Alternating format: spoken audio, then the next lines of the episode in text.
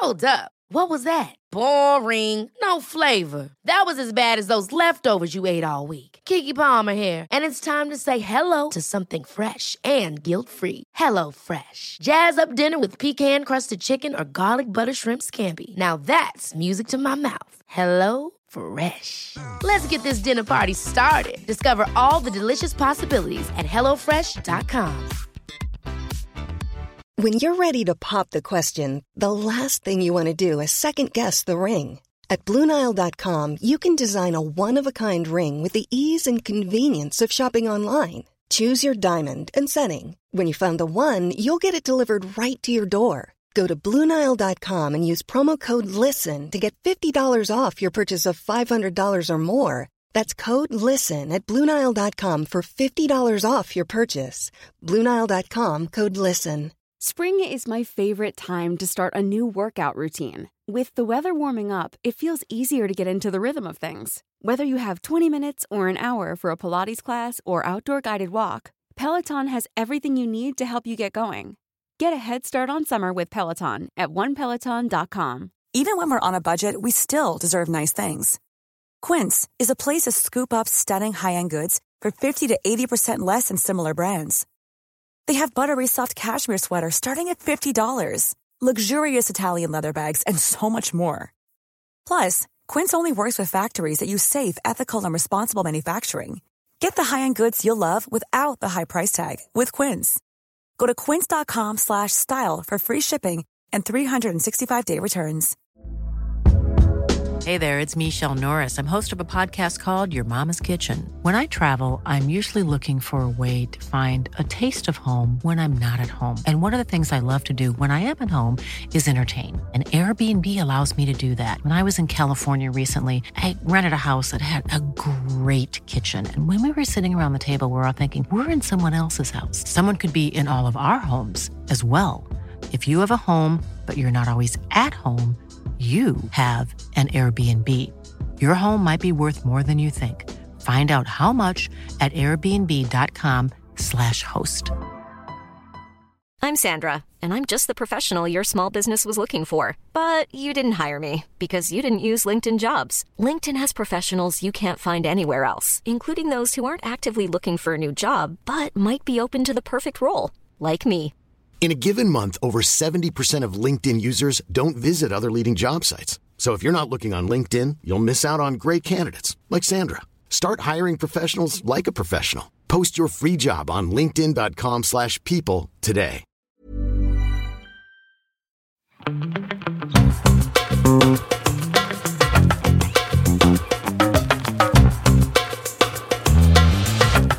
Hello and welcome back to another episode of Don't Blame Me. Skiddity dap bap boop boop boop. Love it. Welcome to a podcast where we give you wonderful, amazing, life changing advice. All of the above. You don't have to pick and choose. Like it's wonderful. It is also life changing. And I don't know any of the other adjectives that I did, but speaking of words and phrases, I was crushing Jeopardy a couple days ago. Like Mats and I were watching it one night, and I was absolutely plowing through it because they had food categories. And I Oh, said, okay. I'm in my goddamn fucking element. It was great. And then we're watching one now that's um they put all the Jeopardy episodes, Pluto TV, if anyone's curious, not a sponsor. Everyone's like, How are you watching old episodes like Alex Trebek?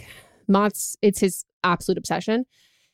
And he put the time and energy and work and found out that they're on Pluto TV. So we, we watched that. And um they're in HD though, and there is nothing more of a goddamn mindfuck than watching something that was released in 2012 with the quality of something that is released in 2024. Because I'm going, what are we? They're like something presidential, and then I'm they're talking about. it. I'm like, what are we? Like, no, and it's like, oh no, this is like 12 years old. Do you remember the day when everything switched over? No, Where it went from analog to digital and they made a big deal about it because they were like, if you have an antenna, you have to, you it won't work anymore. You have to get this, the new antenna, whatever it was. And then everything changed and they didn't know how to light things anymore.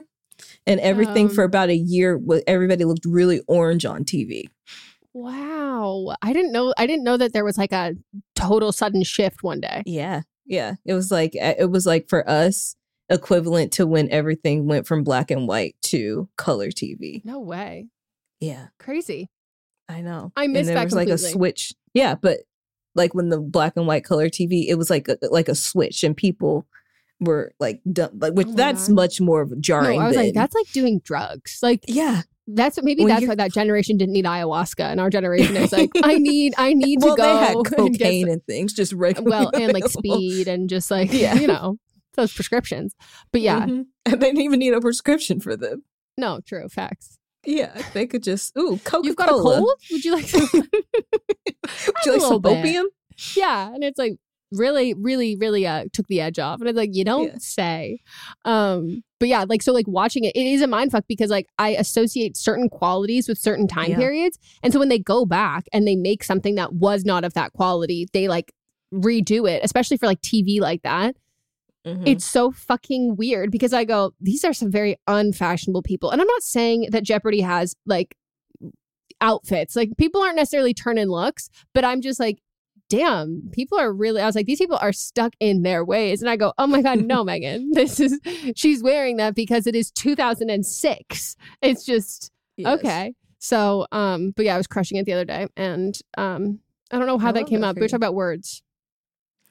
I feel like Mats and my dad would have a good old time just sitting down because my dad also loves Jeopardy. Well, my grandmother was like, it's a shame that she never like got to go on Jeopardy because Yeah. we'd watch any. She knew the the answers to everything or That's so the impressive. question, I should say. But um, she knew everything, everything.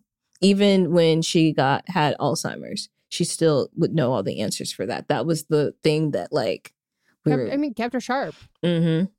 that part never goes away. That's crazy. Cause like I think that like, you know, whether it's like bar, pub trivia or like Jeopardy or whatever, like people who I have like a definitely have like a collection of random facts, but like it's all based on like hyperfixations or things that I've cared Mhm. about. People who are like everything and they don't even have to like really care about it, but they just know it and their brain Yeah. will store that information even if they don't really care. I'm Yep. always so fucking impressed by like Mats will pull out some answers like completely out of his ass and I go, I don't even know what they were asking. Like I don't even understand what they're asking and like you have an answer for this thing that I don't even know what the question is. Like that's so impressive to me. But yeah, I told him I wanted him to put on his vision board, which we talk about in tomorrow's episode. Um, I was like, we got to put you doing these Jeopardy practice quizzes because it's your time. Get get your ass on Jeopardy. But the thing I told him we have to work on is when he misses something, he needs to not say fuck right after. I think you I'm can like- do it. If you're on TV with cameras pointing at you, it's different. I love him to death, but I do think that's what we will work on the most in our training. But they um they edit it, so they can just edit it out. that's true. But you Jeopardy's know, in life. it ruins the flow of the of the the pace of the game. Maybe you just mess up everybody else. Facts. But also, I did see read, read an article that um Emma Stone is like dangerously close to getting on Jeopardy. Like I don't know, it's like a Jeopardy producer. Like like somehow it came up in topics. I'm sure in the award season time, like a conversation, and it's that like she applies for Jeopardy like every year for the last couple So she years. doesn't do celebrity. she Jeopardy, doesn't want to do celebrity jeopardy. She just wants, to, be on. get on, and they were like, they don't play favorites, or yeah, you know, you can't really cut the line in that one.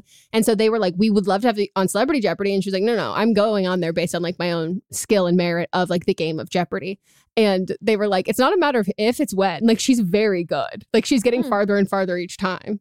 And Mats was like, great. imagine I get on Jeopardy. It's just Emma Stone. I was like, that would be so funny. But I love Did it. Did you see Anyways, the movie Quiz Lady? movie Quiz Lady? Mm-hmm. It's only on. It's a movie, Hulu, I believe. Space Quiz Lady. It's a movie called Quiz Lady. Okay, that's what I meant. Movie space quiz lady. Not like, Yes. did you see the at account movie quiz lady? No. Okay. It's got uh Nora from Queens in it and Sandra Oh. They play sisters. It's interesting, but it's basically about somebody who's very good at quiz shows. And so they uh get onto a show that's Jeopardy like. Oh, I would like this then. Again, something we talk about tomorrow. That Awkwafina's not in it. Nora from Queens is in it. No, no, that Nora from Queens is not in the feature length film we talk about in tomorrow's episode. Oh, oh, oh, oh. That's the biggest shock to me. I like kept pausing, going, "Where's her name?" Maybe because one's from the Bronx and one's from oh, queens. Oh, turf wars is what you're trying to. Yes. You're trying to start. You're trying to incite. but is her that- best friend? Was her best? Hold on. Was her best friend not in in that trailer? Leah passed. Leah said, "I'm busy. I'm so sorry." No, she's not in it. That's wild. Do you think she's like a secret cameo? She must. She must She because like to, they they in do second interviews act, she's in together. everything.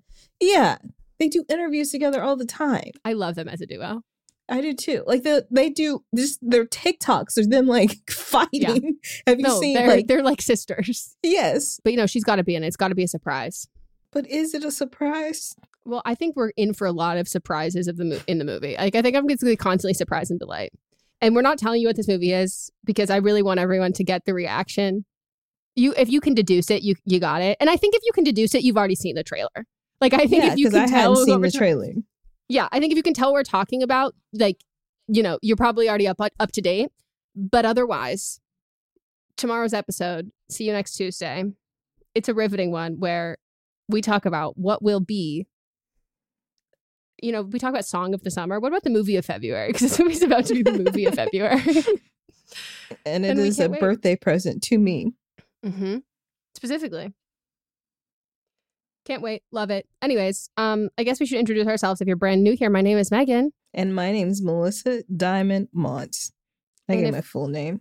Oh, love that. And if anyone has any ideas, um, if we were to start a company, what we should call it? Yeah, we can't do Eminem No, for obvious reasons. two obvious reasons. One, chocolate. Other, rap. Rapper.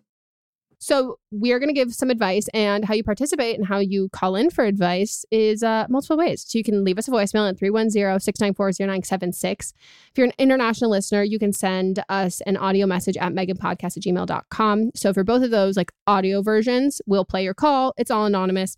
You have to be 18 or over, have your parents' permission. And we ask, or we require you keep it under three minutes, and we ask that you include as much detail as possible. So because it's anonymous, use fake names, not like initials or something, something we can follow. And we recommend that you write it all down first, practice a couple times, time it, make sure you're under that three minute mark, add in more information as need be, cut out things that are unnecessary.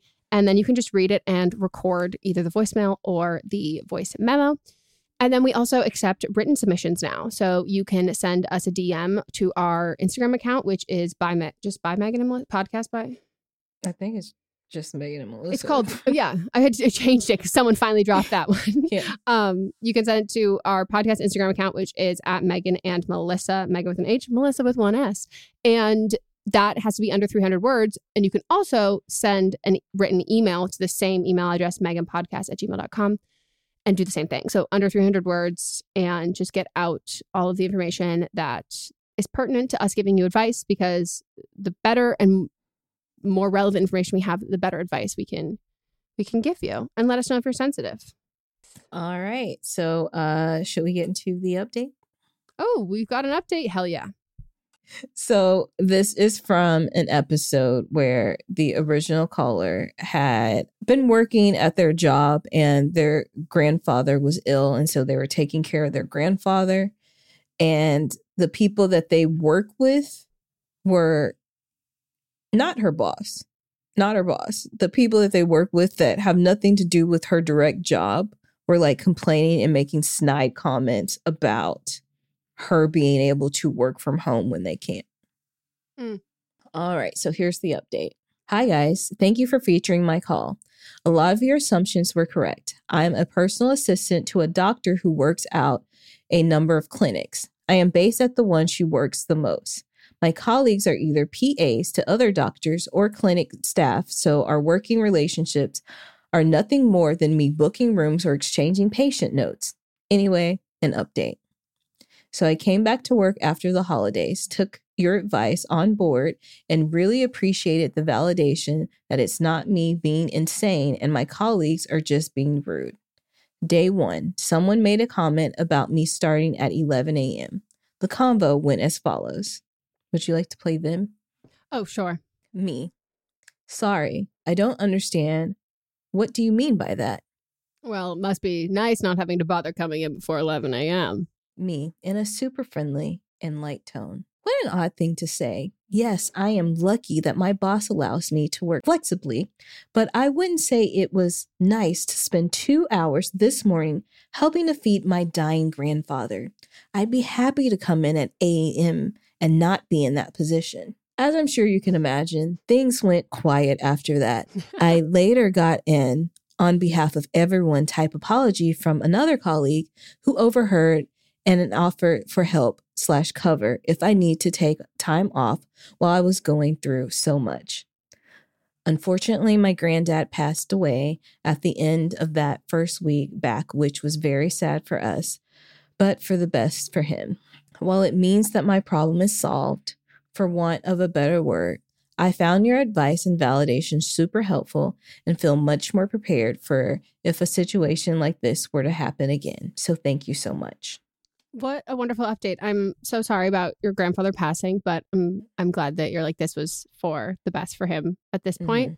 And can I say that you took our advice with flying fucking colors? And the what an odd thing to say. Like you just like a f- gold stars crushed it wonderful like took the advice and look where this ugh, so great you should also take him up on um covering a shift like you know if, like or they need to like help you out or something if you've like funeral arrangements or even just um like oh i'm like want to take a mental health day because like Yeah. i'm still really grieving with that so i would take them up on it like it's definitely like a satisfying feeling um as that like oh okay look now that now who's the like now you're the fucking asshole Mhm. um take people up on that stuff Yeah, you never, this is why you should never just make comments about things. One, it's not your fucking business. Mhm. But two, like you never know what people are going through.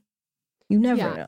And the assumption is so fucking weird to me because if I started a job at like 8 a.m. and someone came in at 11, my automatic thought process is um, this person has kids and has to like bring them to school and bring them to, they have to have, they've had an, un, they've already had a morning routine before they got to work. And this is the start of my day, but they've already had a full other day there. Or they have like an incredibly long commute, or they've got a, a or incredibly long commute that also involves public transportation. And like that, like I'm thinking if you're coming in late, I'm like, damn, you must have got. I'm the one who lucked out. I'm already here this early. Like, this means my day's going a lot easier. I assume that yours has been, you've already had a full fucking day before mine has started. It's like, it's such a weird assumption to make. Yeah. And if it's not interrupting their job, why the fuck do they care? Well, they need more work. They're hella bored. Yeah. They're and they're jealous, which they didn't have anything to be jealous about. Mhm. Maybe they just like hate their bosses and they were jealous because they thought that your boss was being more lenient. So they were taking it out on you. But again, you never know what people are going through. Yeah. And it's just such like a petty thing because I'm like, if that's the case, if you feel so bold and confident in your decision that you're going to like make snide remarks to the employee, really what you should feel comfortable telling your boss, like, why aren't you uh, more like the other boss? Why, why can't I start Mhm. later? Because you're going to get humbled incredibly quickly. So Right. it's just like that power struggle. We're going to take a break. And when we get back, we'll get into the advice portion.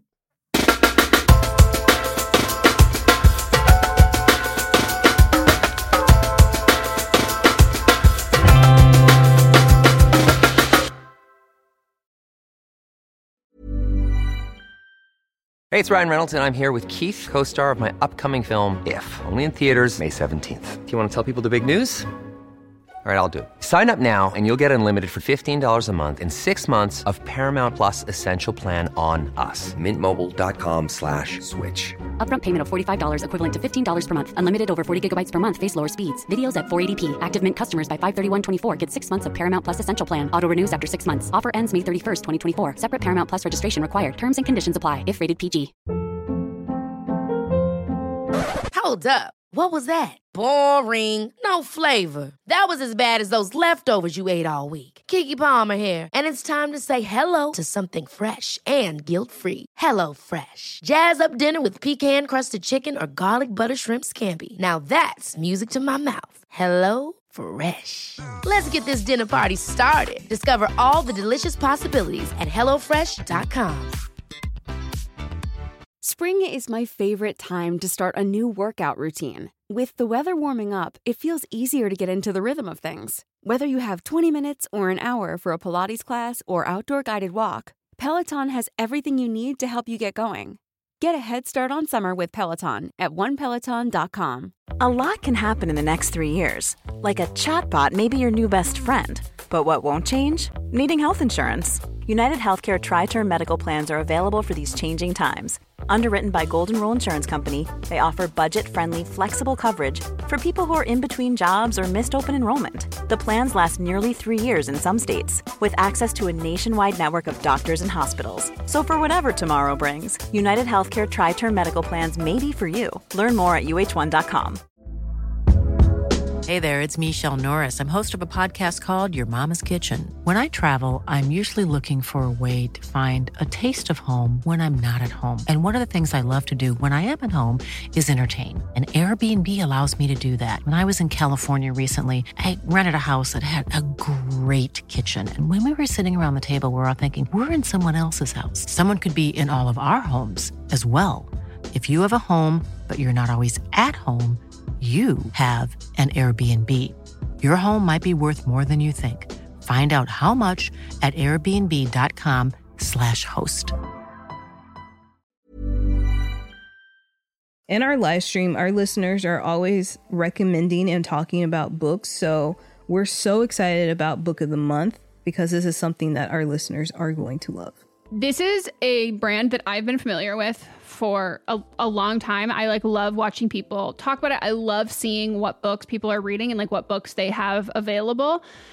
And I, I, I love I love everything about it. So I'm so excited uh, for someone who like you know the ease of getting into a book. A lot of it can feel like really daunting. So to have like a service where it's like you're gonna get like high quality hardcover books, which that's my preferred way to read at incredible prices but also curated so it's like amazing cool wonderful great this is it's kind of like a a straight shot into that and something that book of the month you can do over and over and over again. And one of the great things about it is the longer you are part of the program, the cheaper the books get. Book of the Month's mission is to help readers discover new books they love and promote the work of emerging authors. One of the amazing things about Book of the Month is that every aspect of Book of the Month experience is designed to be fun and special for readers. First of all, the books come in a bright blue box, which is very pretty. Me and Meghan were just talking about them. There's also a fun app to pick your books and track reading progress. And as well, there are reading challenges and rewards. And Book of the Month makes it really easy to decide what book to read next, which for me is like the biggest hurdle. I love when other people make choices for me, especially when they're good choices. And I'm like, cool, I can trust you. So each month, the editorial team reads through hundreds of new titles and they pick some of the best new books for you to choose from. All of the books are so good, you can't go wrong. And I mean that wholeheartedly. When we were picking like our selects for this, I was like, this I like all of them. This is hard. And I literally coordinated with Melisa and I was like, okay, so these are like my top ones. I'm assuming they will be yours. So don't pick the same one as me so then we can swap afterwards. And that's what we did. So we got The Ministry of Time by Kaliane Bradley. And we also received The Return of Ellie Black by Emiko Jean. The Ministry of Time is like people are calling it like if you're a fan of Outlander and like spy novels or time traveling books, it's quoted from Town and Country saying, It's really innovative, fun storytelling. The Ministry of Time is definitely for you. And listed as 45 of the must read books for spring 2024. And then Harper's Bazaar also said part time travel romance, part spy thriller, and 100% multifaceted joyride.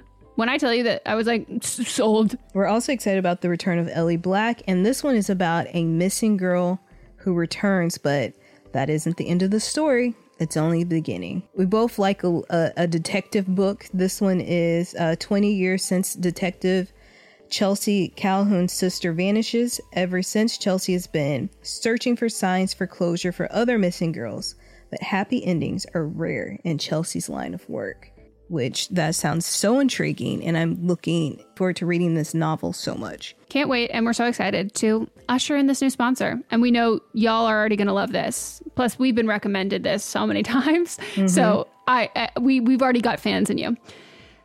Try the service yourself at bookofthemonth.com and you can get your first book for $5 with code PETALS. That is your first book, $5 at bookofthemonth.com using code PETALS.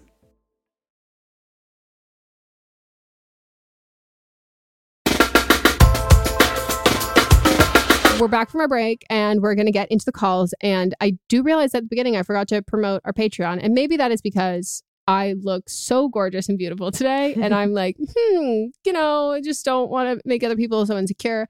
Um, but yeah, we do video versions of the podcast on Patreon. And we also, um, if you want to play with us on Monopoly Go, go join our Patreon. if you want to play with us, yeah, play with us.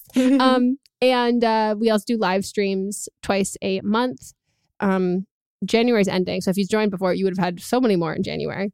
Um, and we it's still a, got more to catch up on though. that's true. Join today, yeah. and um, we have a great, grand old, jolly old time. You can be friends with people, and not just us. Like we're we're just there. Yeah, they hang out without us all the time. Yeah, international, domestically. Um, Mm-hmm. A recent quote was there's two of them who have beef right now. And we were Yeah. asking about like what's the beef? And it's like a very non-serious we know it's non-serious beef. And it says and it was like, well, Mary says, Well, I told Erica she was a stupid bitch. and now every time we're talking in our group chat about Monopoly Go and any interaction between Erica and Mary, I just do quotes. And then I told Erica she's a stupid bitch. I'm like, I'm not gonna let you guys live down this beef No. uh, it was great. And I do think that that comment might have actually come from a Monopoly Go beef. Like, what did it start? Like, why was Erica a stupid bitch? I forgot, but I know there was a Lea Michele involved with that too. Yes.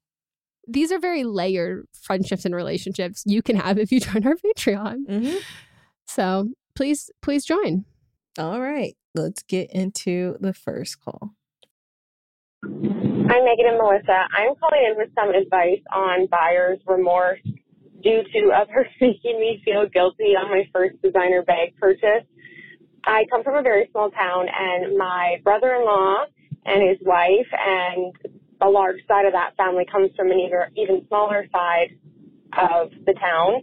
And recently, I work two jobs. I work full time. Um, I make really good money. It's something that I've always wanted, and I've always been a bit bougie that way. Is my first designer bag, and I've had a few fakes, and I just thought, you know, I'm almost 30. This is going to be my birthday gift to myself, and I'm going to do it. So I purchased my first Louis Vuitton bag. It was about three thousand dollars, and nobody in my town really has it. Like it's really rare to see someone carrying a real designer bag, even though a lot of people have fake ones. I haven't posted about it anywhere. You know, I bought it for myself. The only person that knows is my partner, and you know, I guess his family got wind of it because I was carrying it around, and someone asked if it was real. And it's not a big bag. It's just like a little shoulder Louis Vuitton bag. It's nothing crazy. And this weekend, I was really ripped on for it. They were saying I would never spend that money. There was a room of like eight people, and they basically just sat there and bashed me for, you know, I would say about 40 minutes. And it's just, I feel really guilty now about buying it. I'm like, should I return it? Was this a horrible investment? I make good money. I work two full-time jobs. My, I also had a death in the family. My dad actually just passed away. I got a lump sum of inheritance and, you know, this is something I've always wanted. And I just said, I'm to do it. I'm to do it. And so now I feel really guilty about it.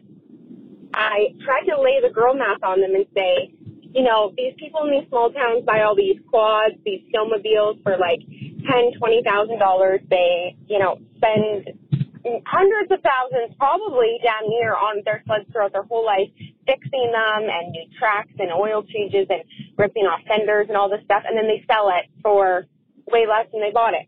And me, I'm saying if I really wanted to sell this, I could probably sell it for 70% of what I paid for it, I'm thinking. Anyways, I feel really guilty about it. They made me feel really shitty. I have a lot of anxiety and just some advice would be really greatly appreciated. Thank you both so much. Unless you bought this bag and then turned around and asked them for grocery money, they have no say in how you spend your money. Period. This sounds like people that are jealous Yes. that you have this bag and and jealous that you got an inheritance. Like just let them they can talk all they want. Like they can say whatever they want and I know it, it makes you feel like guilty for doing what you did, which was you bought something that you wanted.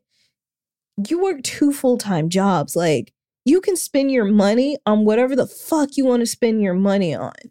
That's none of their goddamn business unless they are giving you money for something. That's the only re- way it would be their business. I agree. I want to say I love your girl math because, as a huge proponent of girl math over regular math, it's the only math mm-hmm. I can do. Um, I didn't even like the, the fact that you specifically brought up like that they have all these like snowmobiles and like uh quads and like all like that kind of shit.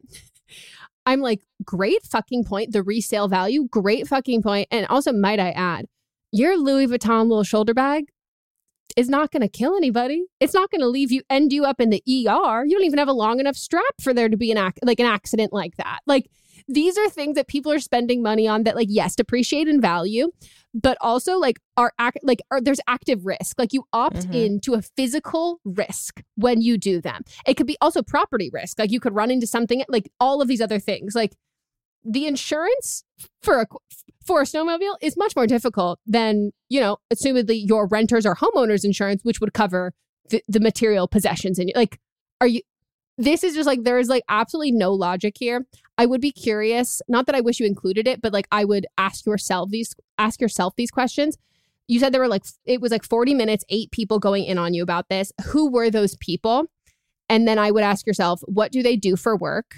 Who do they live with do they have kids what are their kids like and what is that? Because to me, it is sounds like yes, it's jealousy, but ingrained in the sense of like if this is like women, like ingrained in the sense of like women are not supposed to buy themselves nice things. Like this is not like you should not be putting yourself first, and like th- th- that is that is a frivolous purchase when instead you should be doing something else. Or is it that like would would they have had the same reaction if your partner bought it for you? Because like that's what I also wonder because there's something that's like well that's like that's out uh, that's so extravagant. No no no. And like i've had people um who have like made comments about things that i have like specifically purses designer handbags same thing that i bought myself in the past and that I'm sorry i forgot. Yeah. I and know you that, told me. that was like it would be like well then buy me that. And it became like it's like a what? Like if i buy myself something nice to treat myself and this person is not subtle and it wasn't you know i didn't have to infer what they meant. And it was literally like you know i bought them like a $500 handbag and it was like well i don't want this. I want i want the one that you have. And it's like you don't even know the designer. You don't even like that bag. Like you gave me shit for that bag. But it's like it's just becomes like a competition. And like right. there's that level of jealousy and they're they're detaching any of the steps that it took to get there and also any of the fucking perspective that it takes because you know i think like you don't if you don't have people that you have to provide for financially and you're and you have the disposable income everybody's going to spend that disposable income on something. And if they don't spend that disposable income to me that begs a question like i said begs because i got in your i, I got was like whoa. I was like oh my god i've it's by osmosis. I've taken on the accent. Because as soon as you said it you can't hear us while like, listening to the call but i just kept going beg beg. Like i was i love, was loving it. Um but if you have a disposable income and you like you want for nothing like let's i'm not saying that this is your circumstance whatever but like if anyone else went through all of this and they lost their dad, got an inheritance, which is sad money. That's not like fun, good money. It is like sad money. And to me, getting that money is not like a tax return money. That is like, how can I turn this thing that is like really sad and horrible and grieving?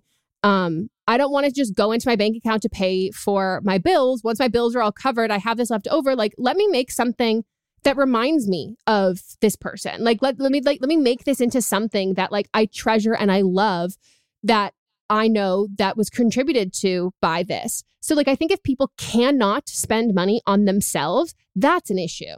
Like that becomes like well then why don't why don't you want to treat yourself? Like why don't you want to give something nice for you? If you can only derive pleasure from people pleasing others and like oh no, I'm going to spend it on this person. I'm going to spend it on this person and do all of that. That's not this like really virtuous, like noble, kind of like really big hearted person. To me, I'm like, that is like you're a chronic, crippling people pleaser. That like you should be able to treat yourself and be excited about it. And so their their criticism of you is trying to get you to get back get into that mindset of that you mm-hmm. don't deserve to do that for yourself. And so that guilt shut that down so fucking fast because it will catch on. You will begin to feel like that and that will trickle into other things in your, your life of being like, well, no, I don't, I don't deserve that. And it's like, well, why don't you? Why don't you deserve that? Like, tell me why. You don't have to be, doesn't be like, well, here's the reasons why I deserve it. Come up with a reason why you don't deserve it because that's, it doesn't exist. And, and this is just, it's pure jealousy. So I would, um, I would I would probably just like say like if it comes up the next time, just like this is just such a weird conversation. Like so like w- what's up? Like is everything okay? Like do you want me to like drop a hint to your partner that like you want something like this? I'd be happy to go shopping with you. Like vision board, like I'll let you know if my second job is hiring. Like this is how long it took. Like g- give it like the practical aspect of it. Like I feel like this is like causing you a lot of like grief. Like do you? I'm I'm sure we could find a cute dupe for you. Like if you love it that much, like just I think when people are being stupid, make them feel more stupid. All right, ready? Yes. Hi, Meghan and Melisa. I would love some advice on splitting household chores with my boyfriend. Uh, I'm 23. I use she, her pronouns. My boyfriend is 24, he, him pronouns. We've been together for two years and have lived together for seven months. And when we first moved in together, I was only working part time. So I took on most of the household chores, which I was totally fine with because I had so much free time. And my boyfriend usually works 50 to 60 hours per week. Um, in October, I started full time work, 40 hours per week, um, 100% from home. And I also started a master's program that is also 100% from home. Um, and that's about 20 hours per week of studying. Uh, before I started full time work in school, my boyfriend and I agreed that he would take on more household chores since now I'll be doing the same amount, if not more, work than he is. Um, but this has not happened. During the day, I take breaks from work to do quick chores like wipe down the counters or vacuum or take out the trash. And I don't mind this because I need to get up from my desk and move, and doing chores is productive and it makes me feel good at the end of the day. But what I don't like is that I end up cooking dinner every night, and it is mentally exhausting for me to take stock of what we have and plan meals and cook every night. Because my boyfriend usually gets home between 6 and 7 p.m., and because I always cook, he offers to always do the dishes. But this man will do 80% of the dishes and he'll leave the rest to soak overnight and he doesn't put any clean dishes away ever.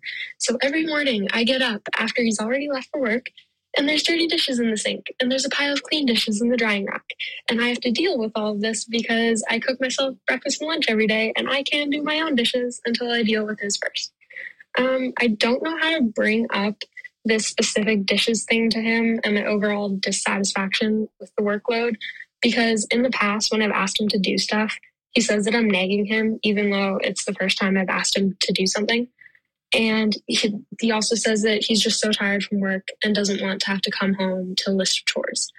Um, I really don't feel appreciated for how much work I am doing on top of all of my regular work and school work. And it really frustrates me that he considers me asking him to do stuff around our shared apartment as nagging.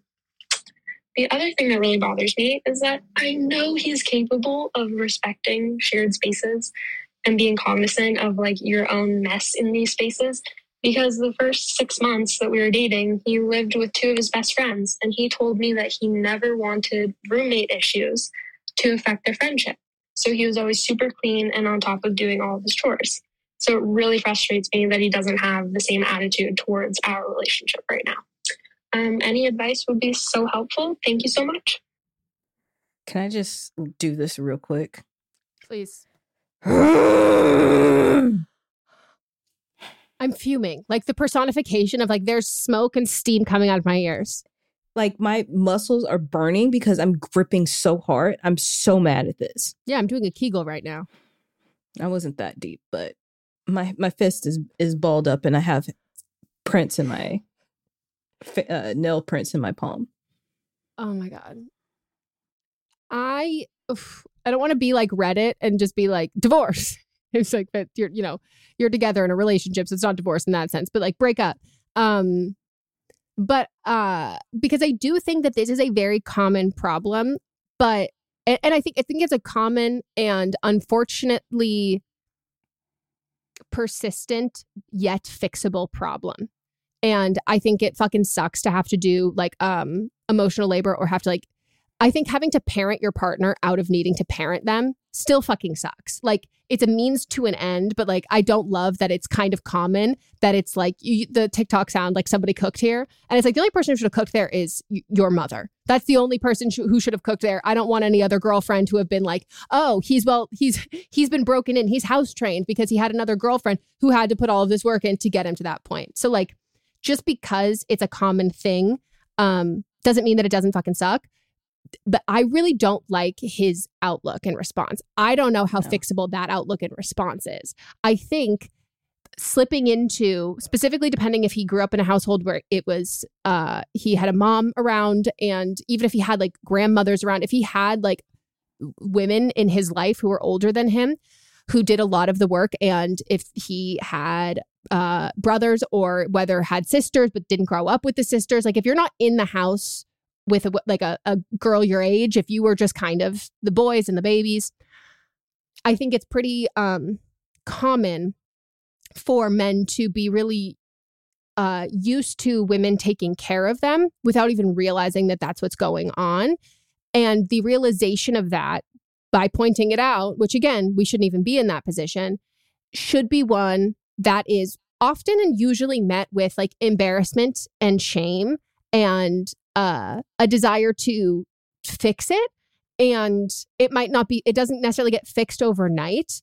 But if you want to put the work into a relationship where you have a partner who's like not carrying their weight, it's like, okay, so do I do I drop this relationship? Or if you don't want to, you want to put the work in and it's like they're not they can't clean. Like and it's just like I'm finding myself I'm just taking over because they're not fucking doing it you sit there and you tell it is like you either take on that task yourself, which is what you should not be doing, or you repeatedly correct them until they do it. And that should be something that might be met, with, again, embarrassment and like a little bit of shame and like, ah, uh, you know. And I will say, like, I love Mats to absolute death, but like, I get on him about the dishes. Like, the dishes are his thing. I don't like wet mess. That is like, I have a really hard time with it. And I don't like the feeling of rubber gloves on my hands.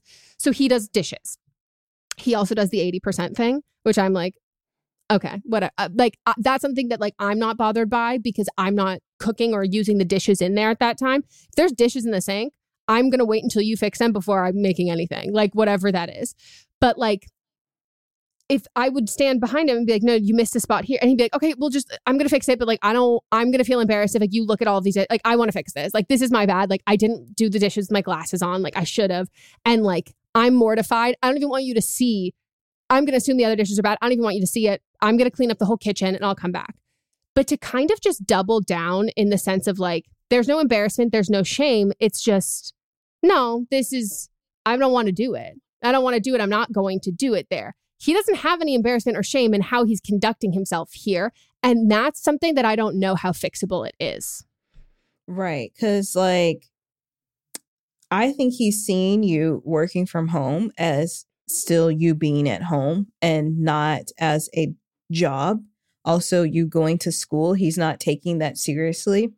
Um, and then because you're doing chores in between working, then he is also seeing that as like, oh, she can do whatever she wants while she's at home. What I would do, but I'm sure you don't want to do because you want to get on top of things, is um, I wouldn't work like chores are still work regardless. So like you're taking a break from your paying job, but you're still doing work. You're not actually taking a break. I would personally stop doing that those chores during the working paid hours and schoolwork hours. And then that way he can see how much of an actual mess it is when he comes home.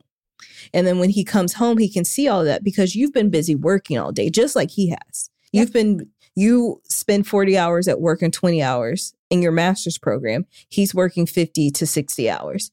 It's the same amount of time. So, like, j- if you stop doing that, then I think that he might be able to visualize it more that there's a lot more housework that is going on because it's like for him, it's like he comes home and just sees dirty dishes and thinks that's the starting point, and that's not the starting point because you've been working doing chores throughout the day. Um, but th- this infuriates me so much. Um, yeah. And I think maybe just having, I know he said he doesn't want to come home to a list of chores. Maybe have a, a, a, a chore list that you have at the beginning of the week. So then it's not, he's not coming home to it. It's Mhm. already there. Yeah. And then And everybody make can mark off the what they're doing. Mm-hmm. I like Like we can sit down together and we'll come up with the list together, but it's not like something that you're giving to him because making that list is also doing chores. Mhm. That is another chore. That is something that y'all should be doing together because you are in a shared space. Yeah. So like I'm not gonna lie and say that like this this is this is still like a point of not a point of contention, but like this is like I will still have to remind Mats like when we were getting ready for Christmas, I had like so much to like I'm like, like we've got so much to do and so much to clean, and I look over and he's like emptied out these like boxes that are in our like a hallway, and he's like, well, I just want to reorganize it so it looks nice, and I went. Nobody's looking there. Like clean the cat, like clean the countertop. Like come on, like let's just do this. Like I can, I can totally understand like getting that, but the the, the difference there is that I'm not nagging. He does not think that it is nagging. And uh, immediately there is, oh shit, you're right. That was a bad call. Let me fix this. Let me not do that again. And uh, let me be proactive in all of these things. And there is zero, zero attitude. It is only progress, not like this kind of pushback. And that's like a thing. Like I do think it's unfortunate that like it takes a long time. Like it takes like a long time when um if you've kind of had like split and I also didn't grow up in a clean house. So like I when I moved out on my own, like that was it was like my responsibility only. And like I also don't know how to ask people for help, but also it's not even asking people for help. So like there is a learning curve even from your side of it too, of like what you're comfortable with, what you're not comfortable with.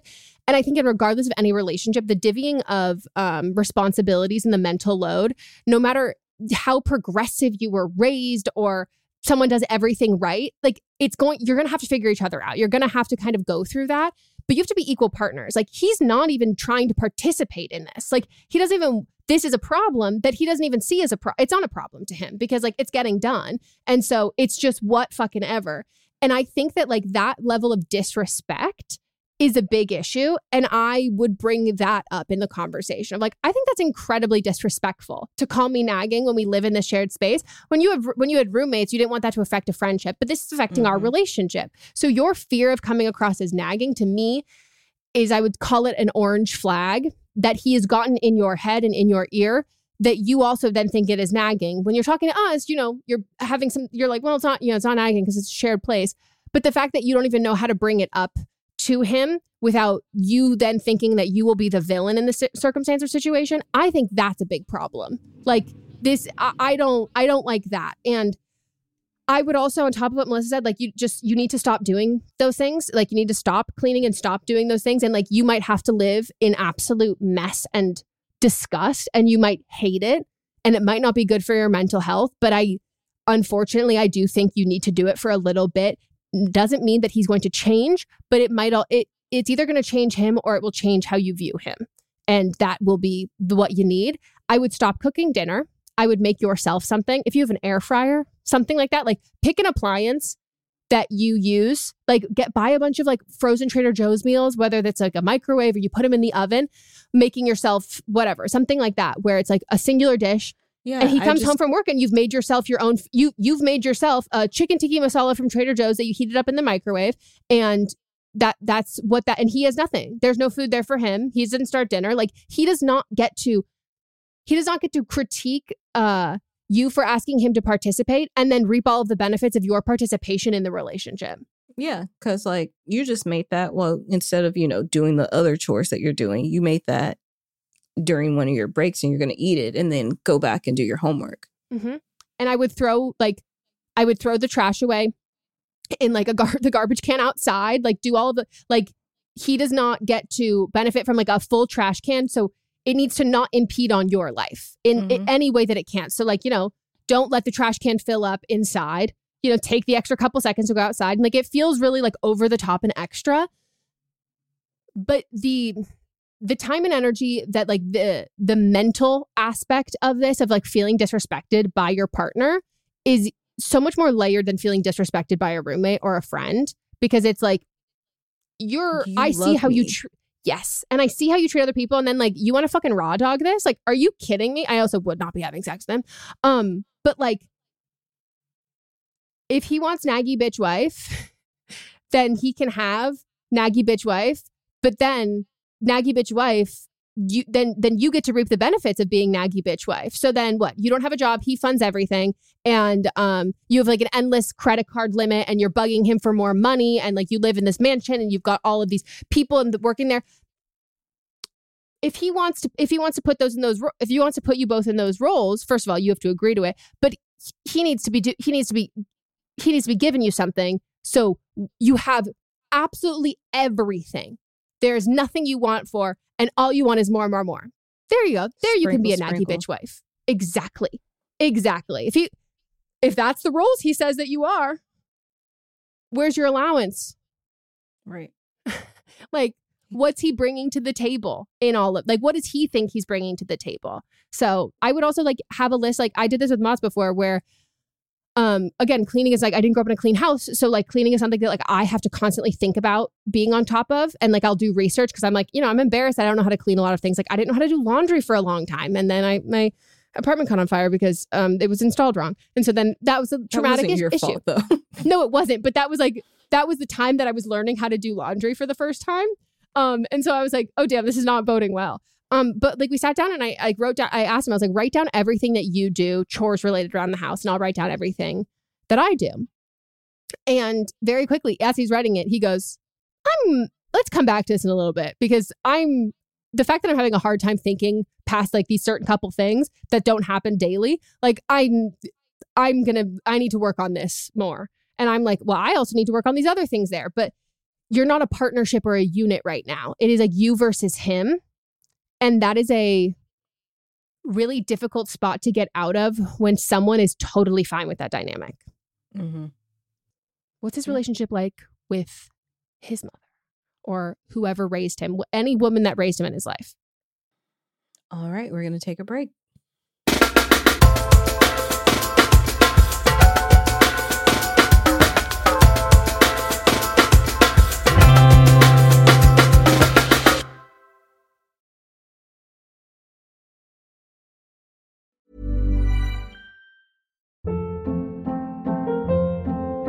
Hold up. What was that? Boring. No flavor. That was as bad as those leftovers you ate all week. Keke Palmer here, and it's time to say hello to something fresh and guilt-free. Hello Fresh. Jazz up dinner with pecan-crusted chicken or garlic butter shrimp scampi. Now that's music to my mouth. Hello Fresh. Let's get this dinner party started. Discover all the delicious possibilities at hellofresh.com. Mom deserves better than a drugstore card. This Mother's Day, surprise her with a truly special personalized card from Moonpig. Add your favorite photos, a heartfelt message, and we'll even mail it for you the same day, all for just $5. From mom to grandma, we have something to celebrate every mom in your life. Every mom deserves a Moonpig card. Get 50% off your first card at moonpig.com. Moonpig.com. Planning for your next trip? Elevate your travel style with Quince. Quince has all the jet setting essentials you'll want for your next getaway, like European linen, premium luggage options, buttery soft Italian leather bags, and so much more. And is all priced at 50 to 80% less than similar brands. Plus, Quince only works with factories that use safe and ethical manufacturing practices.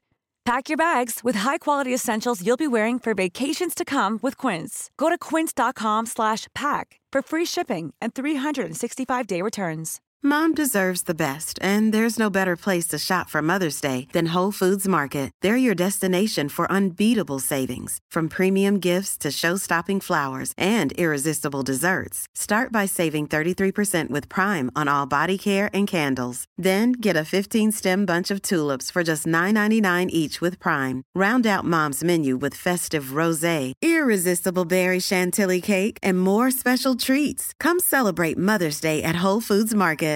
If you're looking for plump lips that last, you need to know about Juvederm lip fillers. With Juvederm Volbella XC and Juvederm Ultra XC, your lip look, whether it's subtle or bold, can last up to one full year with optimal treatment and no additional maintenance. Find a licensed specialist and see if it's right for you at juvederm.com today. That's J U V E D E R M.com. Add fullness to lips in adults over 21 with Juvederm Volbella XC or Juvederm Ultra XC. Do not use if you have severe allergies or a history of severe allergic reactions, or if you're allergic to lidocaine or the proteins used in Juvederm. Tell your doctor if you have a history of scarring or taking medicines that decrease the body's immune response or that can prolong bleeding. Common side effects include injection site redness, swelling, pain, tenderness, firmness, lumps, bumps, bruising, discoloration, or itching. As with all fillers, there's a rare risk of unintentional injection into a blood vessel, which can cause vision abnormalities, blindness, stroke, temporary scabs, or scarring. For full important safety information, visit juvederm.com. Hey, folks, I'm Marc Maron from the WTF Podcast, and this episode is brought to you by Kleenex Ultra Soft Tissues, your ally to help tackle your allergy symptoms this season. I love the change of seasons, but nobody loves pollen and all those other things floating in the air that make you sneeze during this nice weather. Kleenex Ultra Soft Tissues are hypoallergenic and allergist approved, so fight back against watery eyes and runny noses without worrying about irritating your skin. For this allergy season, grab Kleenex and face allergies head on.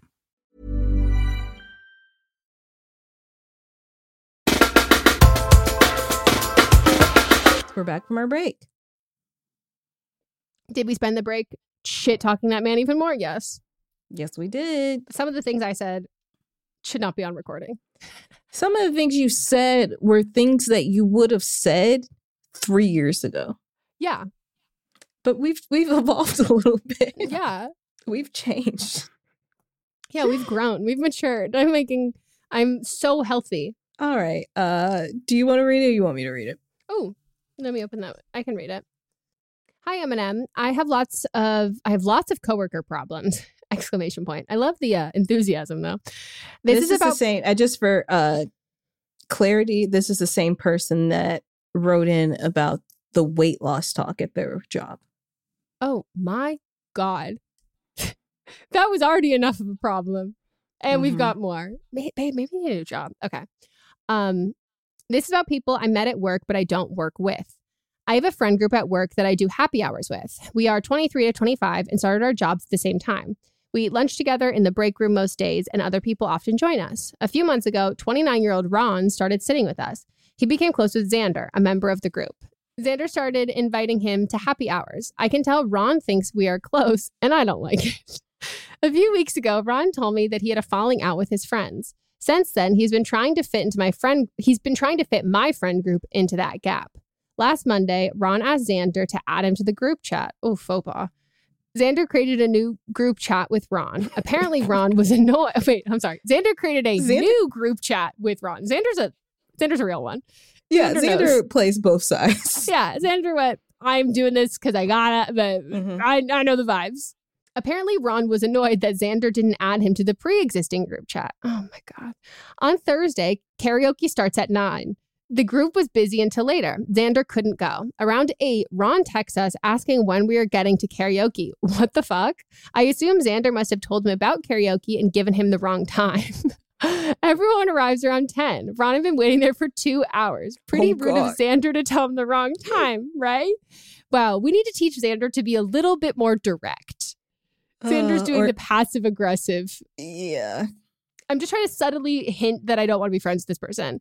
Um, uh, oh, so Ron had been waiting for two hours. Pretty rude of Xander to tell him the wrong time, right? Wrong. Xander didn't even tell Ron about karaoke.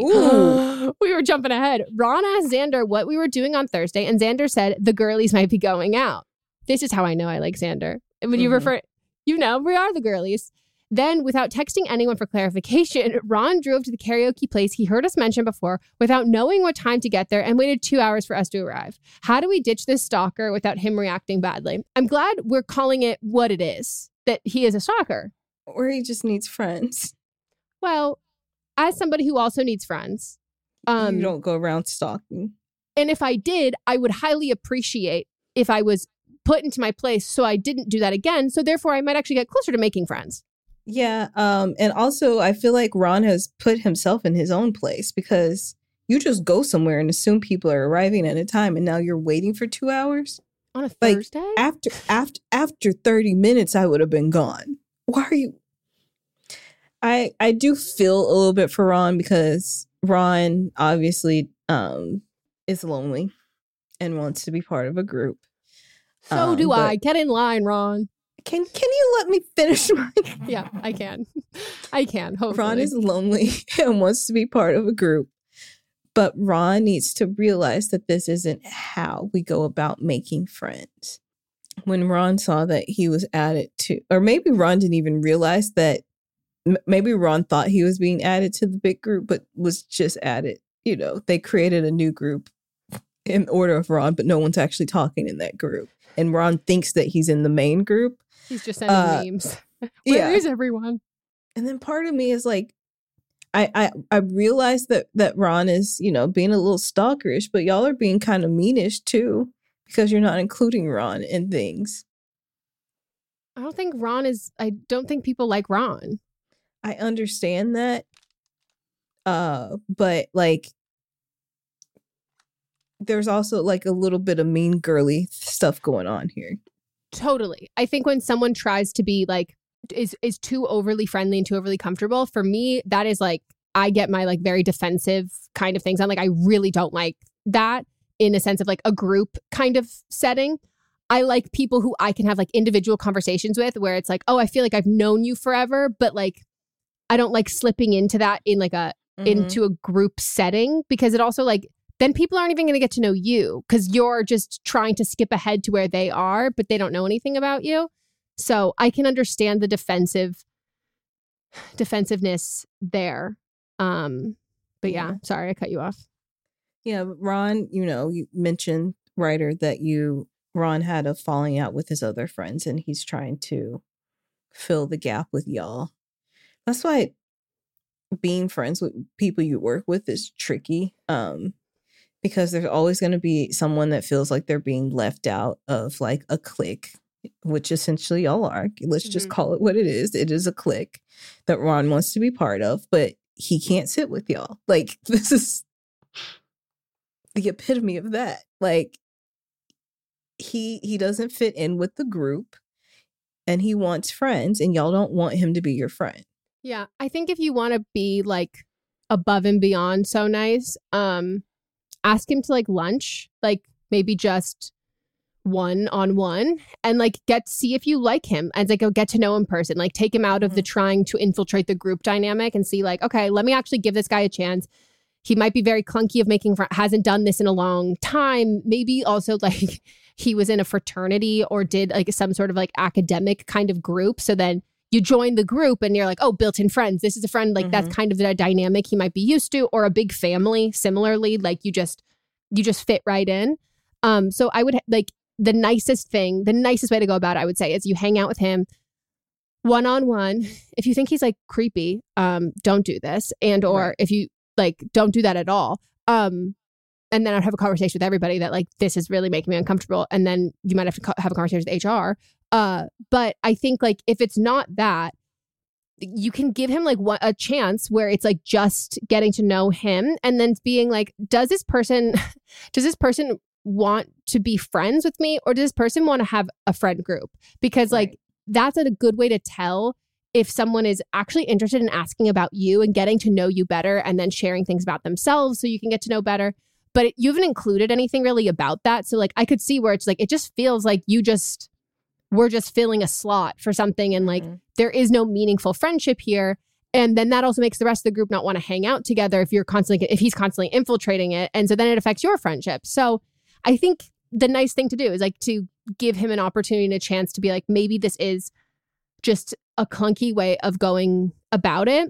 And if not then i do think if that doesn't go well i do think ultimately it is um this is this is xander's responsibility Xander was being nice, but um, you know, some when you already have a friend group and the dynamics are kind of set, it's hard to bring a new person in. Yeah, and if you bring in a new person who's like that's not the vibe, it is your job as the person who brought them in to then remove the person. Because Mhm. also like it's Xander like doesn't it doesn't seem like um I wonder like if it's that kind of friendship where some people are like that where I'm like, do you even like each like I feel like it's just an Right. obligation hangout. And some people are like that. And I'm so not. And I find like, like a lot of men are like that. Not I don't even know if these are Mhm. men, but specifically I was gonna say Mats has like not not now, but like there are like some, some people where I'm like, you don't have to like, you know, hang out with them or like go go see them. Like if you don't like really like them as like that's just they're taking up space and time and capacity in your life for friends when like you're not really friends. Like it's kind of just like this obligation sort of a thing. Um and that's a really hard dynamic to then bring into a friend group that's not like that. Yeah, even in like my college friend group, some of us now, like we were like a group of people, and some of us now are like sectioned off. Like we're only we only talk to like certain people from from like we only talk to certain people, and it was funny because like even when me and CJ and Sarah got together, um, over Christmas, like me and Sarah have this whole different friendship than like me and CJ have a whole different friendship for. Like CJ didn't know about like some of the things that me and Sarah were up to in college because we had like a different branch of our friendship. Yeah. Um and then there's other people like I don't even talk to them anymore. But like if we were all together in the same place, we're all like we're all friends, but like Mhm. they're just not people that I'm close to anymore cuz like dynamics are different with different people. So yeah, I agree. Like maybe get to know see if you can learn or um get to learn more about Ron one on one. If you don't like who he is one on one, then that's different. Xander's got to fix this. Yeah. And if he's not interested in really being friends with you one on one, like or interested in you as a person, like I think that's like a boot then. That's not that's not what we're looking for. Mm-hmm. I just can't imagine this man spending that much time on a Thursday night. Like you have work tomorrow. Right. You're gonna see these people tomorrow. Right. Also, but here's the thing. Imagine if he was like fantastic at karaoke. I would go, you can join the fucking group. like if he just like he came out with like, I don't know, something crazy. Remember when we got our nails done that one time and they were having a full karaoke the next next, next door? door. But it wasn't And the like people that a karaoke there- bar. They just No, they just like to do karaoke. Yeah, the and the people working there were like, "Please stop!" Like they were all rolling their eyes. I know they're like they do that. Uh, they just do, and I was like, it's just like a slow day in that other establishment. So the employees do karaoke. Like I kind of love that vibe. Yeah. Hey, Meghan and Melisa, longtime listener here. I, she, her 26 wrote in last year for But Am I Wrong about my sister Robin, she, her 23, and Ted, he, him, who's now 26, who invited himself to my graduation after only dating my sister for a couple months. Thank you for validating my feelings and for your thoughts on the situation, by the way. My family put their foot down and said that he couldn't come, which turned into a whole thing, but that's a story for another time. I'm calling because they're still somewhat together after a year, and I'm really struggling with being there for my sister when I really hate this dude. Ted started an intensive program in another state to go into the medical field this past fall and has been very busy in class and studying. And because of this, he's been treating Robin pretty terribly, telling her that the thought of her and them being in a relationship stresses him out too much, that she just needs to focus on herself and forget him, and then ask her to come visit the next day, really playing around with her feelings. She repeatedly drops everything to drive and see him, but he's only made the drive twice for her and complained about it the entire time. In the span of two months, he essentially broke up with her three times, and now they're not officially together, but still act like boyfriend girlfriend and have the promise that they'll be together once his two more years of this program are over. I have a lot of issues with how he's been treating not only her, but he's been disrespectful to myself and our mom.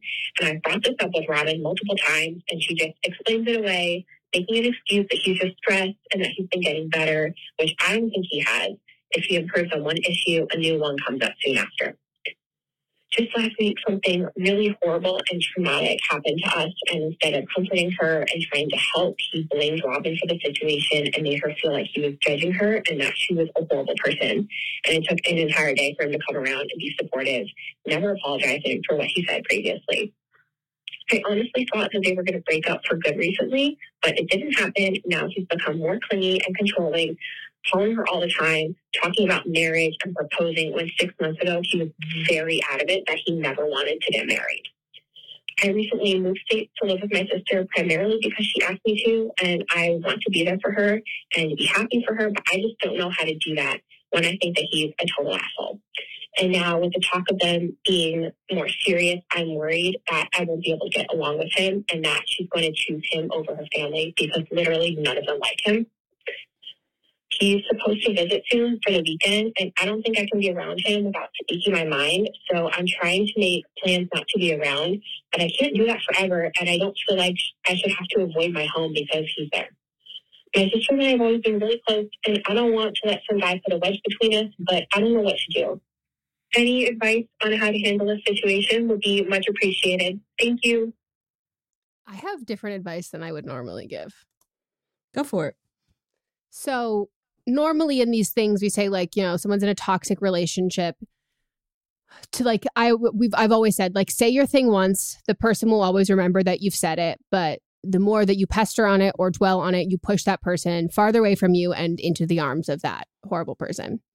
This is your sister, though. Um, and I don't know if she, I think it's older, or is it right? Older Yeah. sister? I mean, yeah. And the whole family doesn't like him. And she has been forthcoming with to you about their issues and his things from the start of this. And she has not stopped, despite the fact that like your family doesn't like him. Like you've, you guys have like expressed that. So I'm, I don't think that you're in danger of saying something that will push her to him, then like, but I do think that your fear of that she will choose him over the family if he proposes and does all these empty promises, I think that's a legitimate fear. I don't think there's anything you could, i don't think if you say what I'm telling you to say right now, I don't think that's going to push her to him. Um, and if it does, she was already, oh, it was always going to end up that way. But like, I think you need to sit down with her and be like, this, he's coming, you said this weekend. So by the time that this is out, it's already happened. So like, I'm assuming you're, she's not going to see him for a little bit. I would sit down with her, not in front of like your parents and not in front of anybody else, and just be like, I, I need to. I would tell her ahead of time, be like, hey, I need to have like a serious conversation with you. Are you free at this time on this day? Um, and if not, let me know. I, but it needs to be done quickly. And sit down with her and just be like, I'm coming from a place of love, and this is going to sound really, really harsh, but just know that it is coming from a place of love. And I would hope to fucking God if it was the roles were reversed. I expect this out of you as a sister for me. I expect this out of my friends. And I would be livid with myself and I would be livid with you if those roles were reversed and you did not do what I'm about to do because I hope that you love me.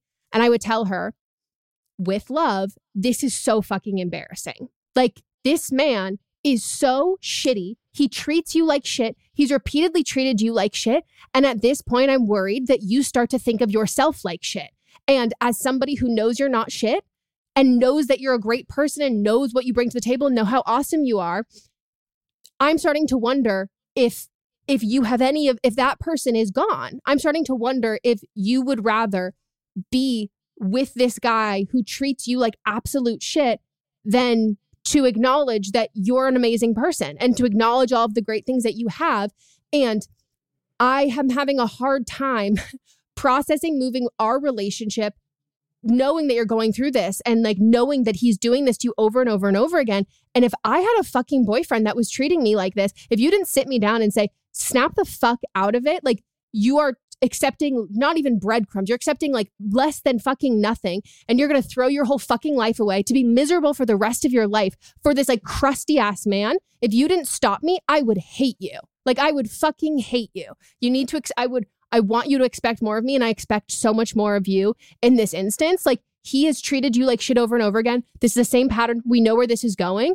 And yes, this is all on him. But at this point, I'm wondering like, what the fuck are you doing? Like, what is going on here? Like, we need to figure this out. And like, I'm here ready. Like, I'm fucking ready for it. To, like to find you someone else, to go out with other people, to like move into a new apartment, like for a clean break. Like I'm here to support you through all of this. I know it's gonna take it might take years for you to feel like you can get back on your feet. You might feel like all these other things. Like, I'm not going to leave you. I'm not going to abandon you. I'm going to do this with you.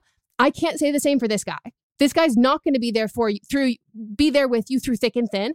And that includes marriage. That includes if you want to have kids, childbirth. Like, I'm going to be there for you through fucking all of this. And I've been there for you through him. I've been there for, th- like, for you pre him. This is like, we're fucking for lifers. We are blood. Like, this is, this is our life. This is, this is, we're in this together.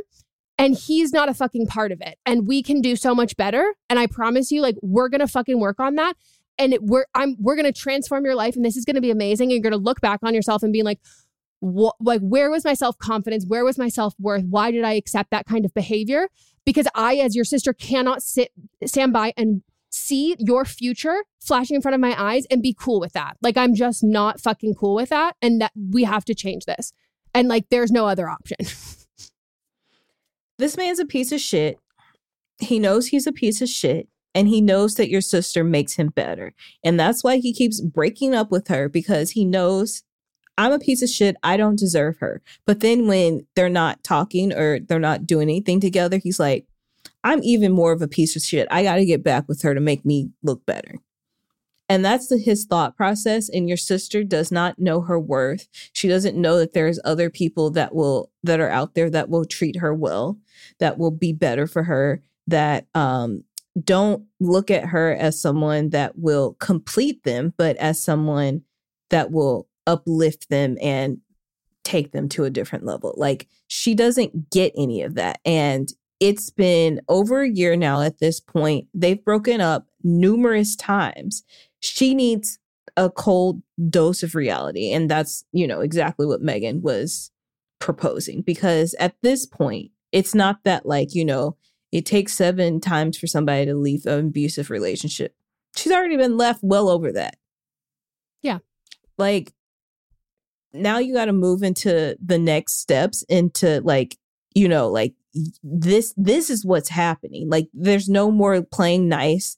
There's no more and I've had to go through with this with somebody that I knew too that I had to be very upfront and not and you know stop giving them space because they just were not getting it. Yeah, you have to snap and, the fuck out of it. Yeah. Yeah. And so being talking to her, like really being upfront and being honest and sh- and like sharing how you feel and like if you need your mom with you to do it too, like more power to both of y'all, but like you've got to do something. I think like a sister to sister thing, like if a friend of mine tells me like this you're being embarrassing the way I collect myself so fast, there's dust in the background. Like that to me is like, that's a grounding statement. This is really embarrassing. Like, this is really embarrassing. I, I, it will snap me out of anything. It will snap me out of anything. Like, this is like, it, the way that he has made her feel like this is like so um normal again to the point where she's like just talking about it you know all of these intricacies in this and i do think her asking you to move in with her is a is the subconscious thing of she needs she needs mm-hmm. you to ground her. And in this case ground her is like like you said like a cold hard reality check. And sometimes grounding is like building a fucking fence up and being like this guy is not coming back. Because also him saying 2 years he's actively telling her hey i'm going to settle for you in a couple years. He's mm-hmm. fucking other people. He's hooking up with he's doing whatever he wants and he's telling her i'm i'm going to settle for you if I don't find anything that I deem better in this time period. And she's looking at it as he is setting up for our future. He's getting ready. He's doing all of these things. Like that's not what he's doing. No. And he's t- like, he's why, being so transparent. Why does he need to wait two years to get better? That doesn't make any sense. And he tells her like, focus on yourself. This is like, I re- right. you should be doing like, no, this is. I want to. I'm going to hook up with other people, and I'm going to treat some other people continue. like shit and I'm com- continue to be a piece of shit, but like just out of your eyesight. But yeah. you wait for me and you focus on yourself because it's about you. You don't you, you you need you need help. It's not me. No, I need two years until so I can see how much you've improved, so then I can I can actually lock it down. Because he's baiting her with being like, well, maybe you know, getting marriage and all of those things. He's saying you've got two years to make yourself into someone that I want to settle down with. When that in reality, he's uh, two years and maybe maybe I'll settle for you after I've already fucked around and done all of this shit. And I want to make sure I can still treat you like shit for two years, so I know I can continue to treat you like shit for the rest of our lives. Maybe uh play this call. Let her know that it's not just you that that, that some total strength like you love her so much that you needed to call into some strangers just to get a different perspective and this is what they thought. Yeah, and you don't even want to cut her off. Like you want to make mm-hmm. sure how you say it is a way that like maintains this relationship between you and her because you know that you're not wrong about him. You know, inev- it's going to end up the same way, and she's going to be hurt. And you want to you want to be there for her, regardless of how much it hurts you in the process. Yeah, like that's fucking love. And your partner should love you that much, and he doesn't. All right. Well, death to luck. men. Sorry. I Please give us an update. Keep us keep us in on the loop of how this keeps transpiring. All right, that's the end of the episode. We hope you all enjoyed. Uh, if you did, you can always leave us a review. We appreciate that so much. And you can call in or write in for an upcoming episode using all the things we said at the very beginning. And check out our cute new website. It's looking real It cute. is cute. Don't blame me. Dot show. Yeah, that's the URL. Um, and as always, you can join our Patreon. We always love uh, to hang out with you all on live streams, but you can also just watch the video versions of the podcast, or you can just support the show. Keep those Yeah. lights on. And then if you uh get in there with uh the live stream, we also let you into our circle for playing Monopoly Go, which is its own thing. Yeah, don't you want to be bankrupt by Melisa before 9 a.m.? and then we have to like apologize. We're like, so sorry, everybody. We're trading. We're trading. We're trading. Um, stickers. Sticker. I was like, is it called stickers? I forgot. Yeah, they're stickers. We're completing albums. We're doing the challenge. Like, we're having a grand old time. And there's a literal group chat that we have specifically about Monopoly. Mm-hmm. This is obviously our episode that comes out on Monday, but we do have episodes on Tuesday, Thursday, and Friday as well. So tomorrow we have our See You Next Tuesday episode. It's a good one. Um, we break down what is about to be the cinema masterpiece of not only February but the year. Of the Um, year. and I'm so uh, ready for it. No, I'm so it can't come soon enough. I know. I already you know, I your birthday couldn't gift. figure out what I wanted to do for my birthday. Maybe this is what we do. We just invite the girlies over and then watch it and have a good time. It's gonna be so good. Um, and then we have our podcast, But Am I Wrong, on Thursday, where we talk about we, we talk shit ethically. It's a great time. It's wonderful. You'll enjoy it, I promise. And then on Friday, we have the episode where we read the results, which if you don't know what that means, it's part of the thing from from our But Am I Wrong episodes. It's a component of that. Um, and it's a great time. We make fisting analogies. Allegories, analogies, words. Well, I hope you enjoyed. We'll uh, see you next time. Don't Blame Me is a production by me, Meghan Rienks. And me, Melisa D. Montz, plus Diamond Imprint Productions. Post production sound and editing by Coco Lorenz. Production assistance by Melanie D. Watson. And music by Giacomo Picasso and Ryan Hunter.